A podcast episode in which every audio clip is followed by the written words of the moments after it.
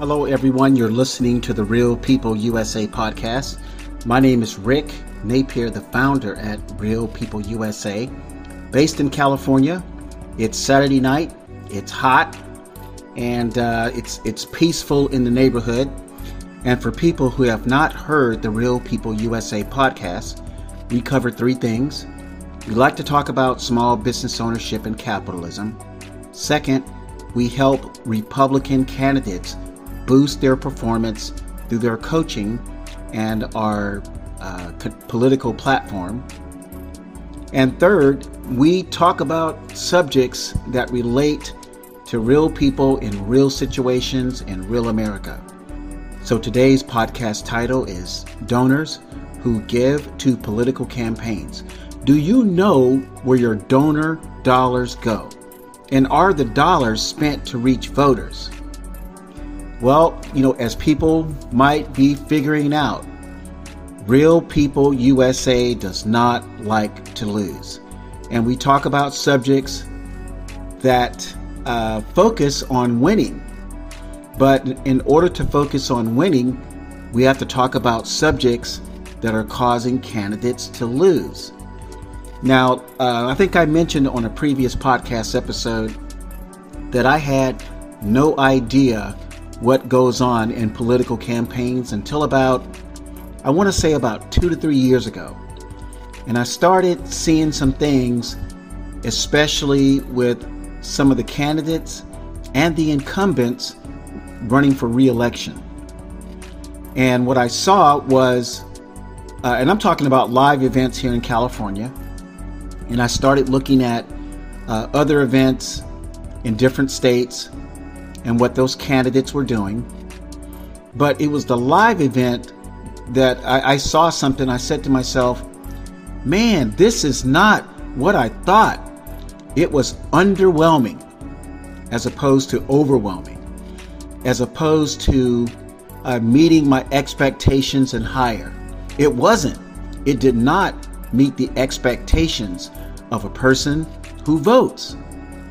And I'm just glad uh, other people did not show up to this event I went to in California because I would I would rather pay money to, to go see, to go to the circus instead of going to this campaign function I went to here in California.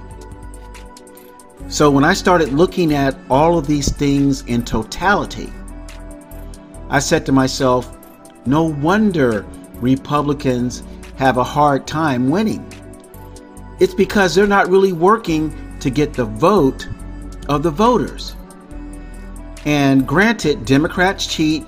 We, we know now that Democrats are good at cheating. And we also know that it doesn't take much effort to cheat.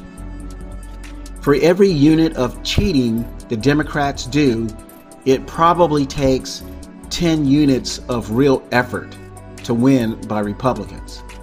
So that's a given. So Republicans are sort of at a, dis, a disadvantage or a handicap in a sense because if we want to win, we have to work. We can't sit back. Uh, for instance, if there is a Democrat uh, congressperson in office, we can't sit back for two years or, or six years if it's a, a senator and not do a damn thing. And then when it's election time, we pop out of our hole like like a groundhog and say, "Oh, I'm a Democrat candidate. Here I am. You didn't see my ass for for 23 months or 20 months, but here I am. I'm still your congressperson. Please vote for me." And like damn fools, a lot of the Democrat voters still vote for that person. Oh yeah, there he is, or there there she is. Oh, that's the guy. That's the woman I'm voting for because they have a D next to their name. And these voters have not seen a hide nor hair of their Democrat congressman. Have not seen him or her. But that's what they do. So the Republicans, what we do is, uh, what I'm seeing that we do, I should say, is we sign the documents, our names uh, begin to p- appear on the ballot, and we don't do the things that we should be doing. We should be going out and meeting with the people, but we don't. And I've said this for the last 20 years. If you are a Republican, you you have to get out and meet with the people. The Republican platform is 100 times stronger than the Democrat platform because most people want to go out and work and and make money and have a decent lifestyle. Maybe we all can't get rich, but we can at least find a job that'll pay us uh, enough money to pay our rent and perhaps buy a house as we move up the uh, the ladder at our company, or we work hard and we get some experience and we find another company that will give us more money for our our, our, our services, our, our skills. And that's how it works. That's that's what happened to me here in California. When I started working in corporate America after I got out of the military, I started at some number like 10 bucks an hour and just kept getting promoted, kept getting promoted, and ended up as the vice president of a Fortune 500 company in LA. And that happened within uh, like eight to nine years of a 12 year career at this at this company uh, that was a health insurance company. So, and I wasn't really anybody special. I was kind of the kind of person that just worked hard, and uh, the military background helped. And I went to work every day. I kept my, my nose to the grindstone. And then when I got in management, I started seeing some problems that I uh, started, uh, you know, telling people, "Hey, this is a problem. We need to fix it. It'll save us some money. It'll help the company." And people started noticing that. And then I got a chance to work with the sales department, not in sales, but with the sales department. And one day I saw a job posting to be an account executive and instead of completing the paperwork like every other person would, I called the vice president of sales. And the vice president of sales, Michelle, she was impressed by that. She, so she invited me come by the office within the, the next, you know, three hours. I had lunch with her, and she hired me on the spot. And that was the beginning of my corporate sales career. So, what I'm trying to what I'm trying to get at is that the Republicans will always have to work hard.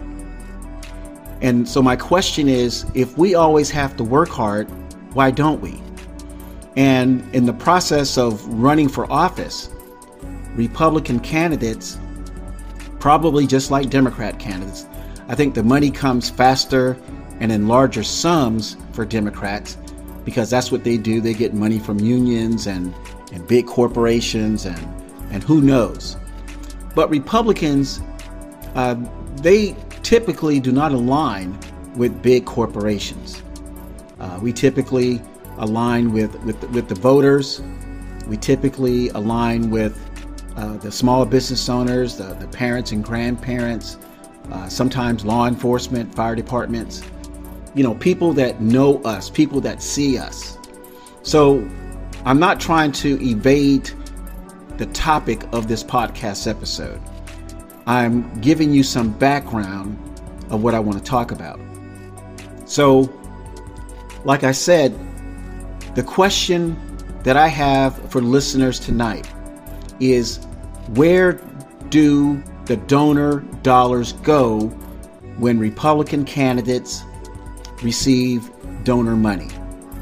And how come the donor money is not spent more so to reach out to Republican voters or even Democrat voters. You know, people who are looking at uh, having life, liberty, and the pursuit of happiness. And God knows we need that right now. God knows that we had about three to four years of that under President Donald Trump. And now we are going significantly backward at a fast pace. So, where does the money go? And the reason why I mentioned this because I look around, I, I see, I'm an observer. Uh, when I was uh, in, in corporate America, people knew me as a hard worker. And then when I started getting promoted up to management, people kn- knew me as the, the problem solver. The Mr. Fix It was my nickname. Even though I was in one sector of the corporation in a, in a certain department, if your department impacted my department, I would come see you. And I would come see you very professionally and say, you know, Doug, there's something happening in your department that's causing some problems in my department, and let's fix it. And sometimes, you know, people like Doug, who was that department manager, they would say, Great, I didn't know that was a problem. Let's try to fix it. And then on some occasions, the managers would resent the fact that I came to them asking them to fix a problem in their departments. And I think I had it out with one manager, and she was like a manager above me, but she was in another department. And I gave this manager a month to fix this problem. I kept, you know, going over there, you know, sending memos, uh, you know, giving some examples, wanting to meet. And I was pushed aside because I was below her in terms of my corporate standing. And she had so much experience in this area. But the experience that she had, she couldn't solve this damn problem, which was causing significant problems for me. So I waited, I waited, and at the last moment, I got a call from a client uh, of the company, and the client said, Well, I'm canceling my account. And this account paid us $95,000 per month. It, it was a health insurance account. And this was a client in Southern California, and they owned a business, and they were paying uh, health care benefits for about 4,000 employees. And the owner had a medical situation, and it caused some problems for him uh, with our healthcare company. That's all I can tell you. It's a HIPAA situation. And so I got the call from the client and I said, I can't take it anymore. So I called the CEO of the company, of a 25,000 employee company. Now the company is, is 100,000 people now, but it was 25,000 at that time.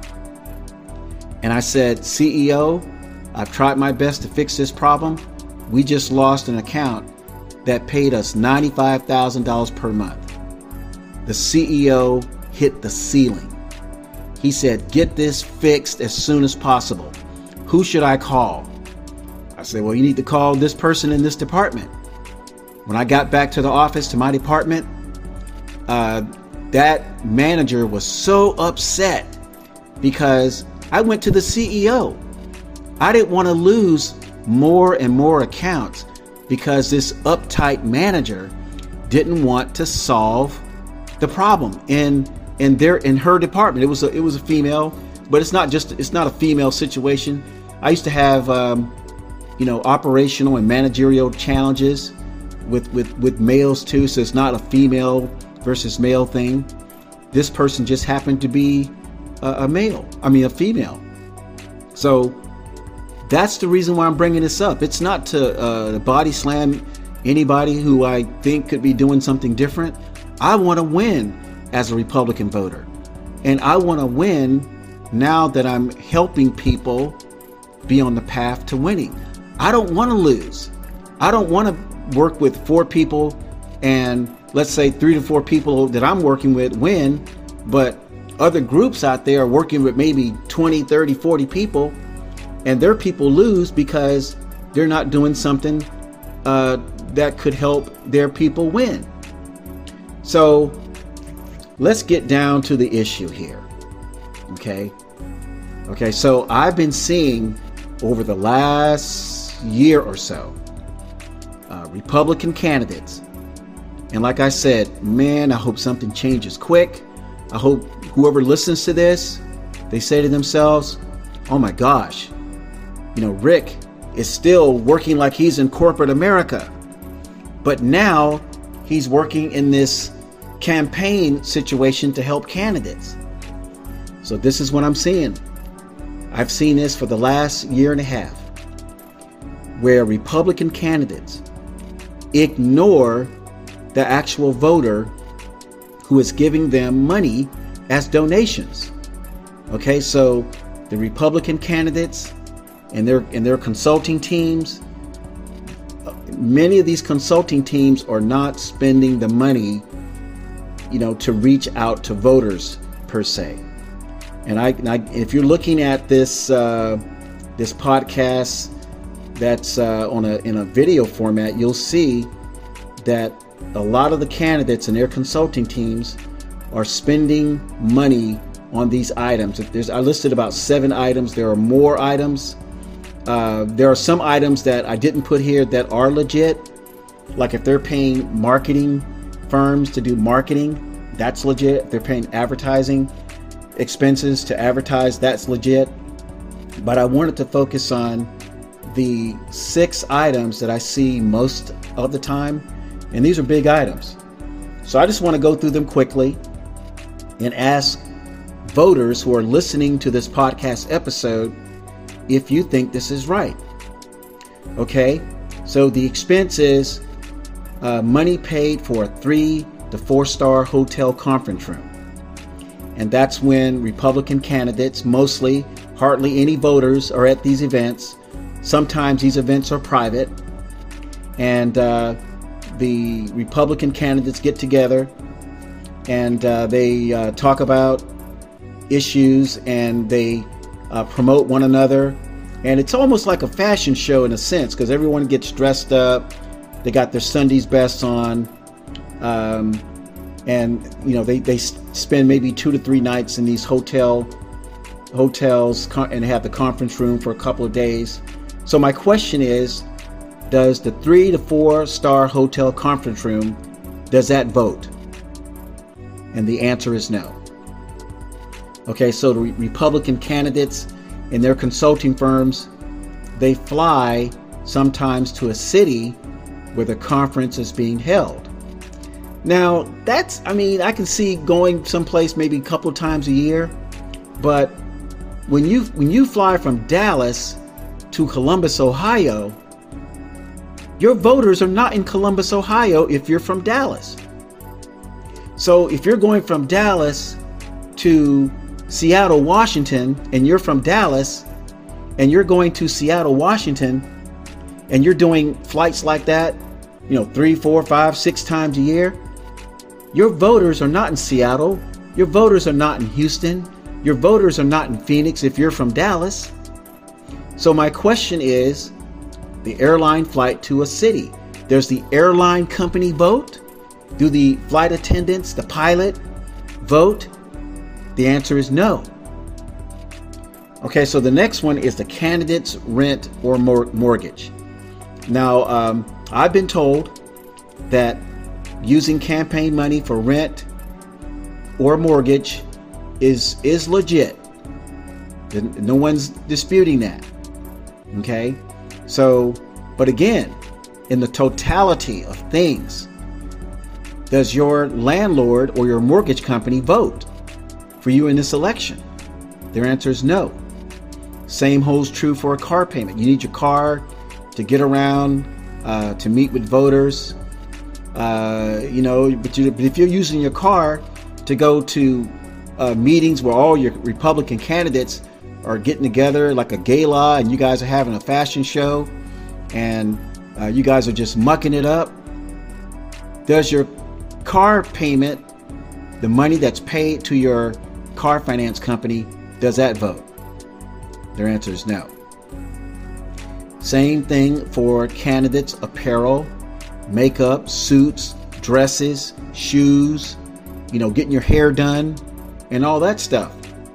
Now, I just gotta, you know, my thing, I mean, maybe I'm just old school, okay? I, mean, I grew up in a fashion center. I grew up in South Florida where fashion was everything. But you know what, though? many voters are not seeing these candidates. The candidates are dressing up to impress other candidates. They're not impressing the average man or woman in the street in their districts. They're spending this money on apparel and makeup to impress and look good in front of other candidates. So the question is does a candidate's apparel and makeup vote? Their answer is no. And what about fine dining with other candidates at these conferences? Let's say over a year's period of time, you're getting 500,000 or a million dollars in donations and uh, and you're writing off this fine dining that you're having on the donor's dime, you got to ask yourself, you got to ask yourself, is the five star restaurant, four star restaurant, McDonald's, KFC, whatever the hell it is, do they vote? Are they voting for you in that district? Well, the answer is no. So you got to ask yourself how much money is left to reach out to voters. I mean, the real freaking people who have to cast their vote for the Republican candidate. And it may not be a lot of money left. You know, three to four star hotel conference rooms, airline flights to cities, candidates' rent or mortgage, candidates' car payment, uh, candidates' apparel and makeup, fine dining with other candidates. Where's the money to reach out to voters? Maybe the money is gone. So I'm saying if you have received a million dollars, two million dollars, five million dollars, and there's not a large portion of that to reach out to the voters. I'm not talking about money and receipts you got from the hotel conference room, the airline flights, the rent or mortgage, the car payment, the apparel, the makeup, the fine dining with other candidates. I'm saying how much of that money was spent to reach out to the donors. So if you got, let's say, a million dollars in donations, look, I'm telling you, the, the answer must be you have to spend the majority of that money to reach out to donors. Because if I'm giving a, a candidate money, the last thing I want to hear is, oh man, I didn't have enough money to reach out to the voters, so therefore I lost. So where did the money go, Mr. Candidate or Miss Candidate? Oh, well, you know, I had to, you know, I, I rode around in the Mercedes. Or, uh, you know, I I had to I had to rent this nice uh, campaign office, you know, up in the hills, up in the mountains, or you know where everybody lives, or on the beach. But uh, yeah, that was an expense I had for, for for campaigning. So the donors like, you mean to say you had a million dollars or two million dollars, and a, a, a, a, small amount of that money only went to reach out to the voters? See, that's where a large portion of the money should go. It should not go to hotel conference room, flights to cities, candidates' rent or mortgage, candidates' car payments, candidates' apparel or makeup, or fine dining with other candidates. It should go to things like advertising, uh, marketing, television commercials, um, you know, outreach events where you're paying people to walk around with the flyers and go door to door. That's where the majority of the money or significant amount of the money should go. Now, uh, I just want to close by saying a lot of candidates are using social media. And guess what? They're not paying for that. So you can't say that you're spending the money on social media.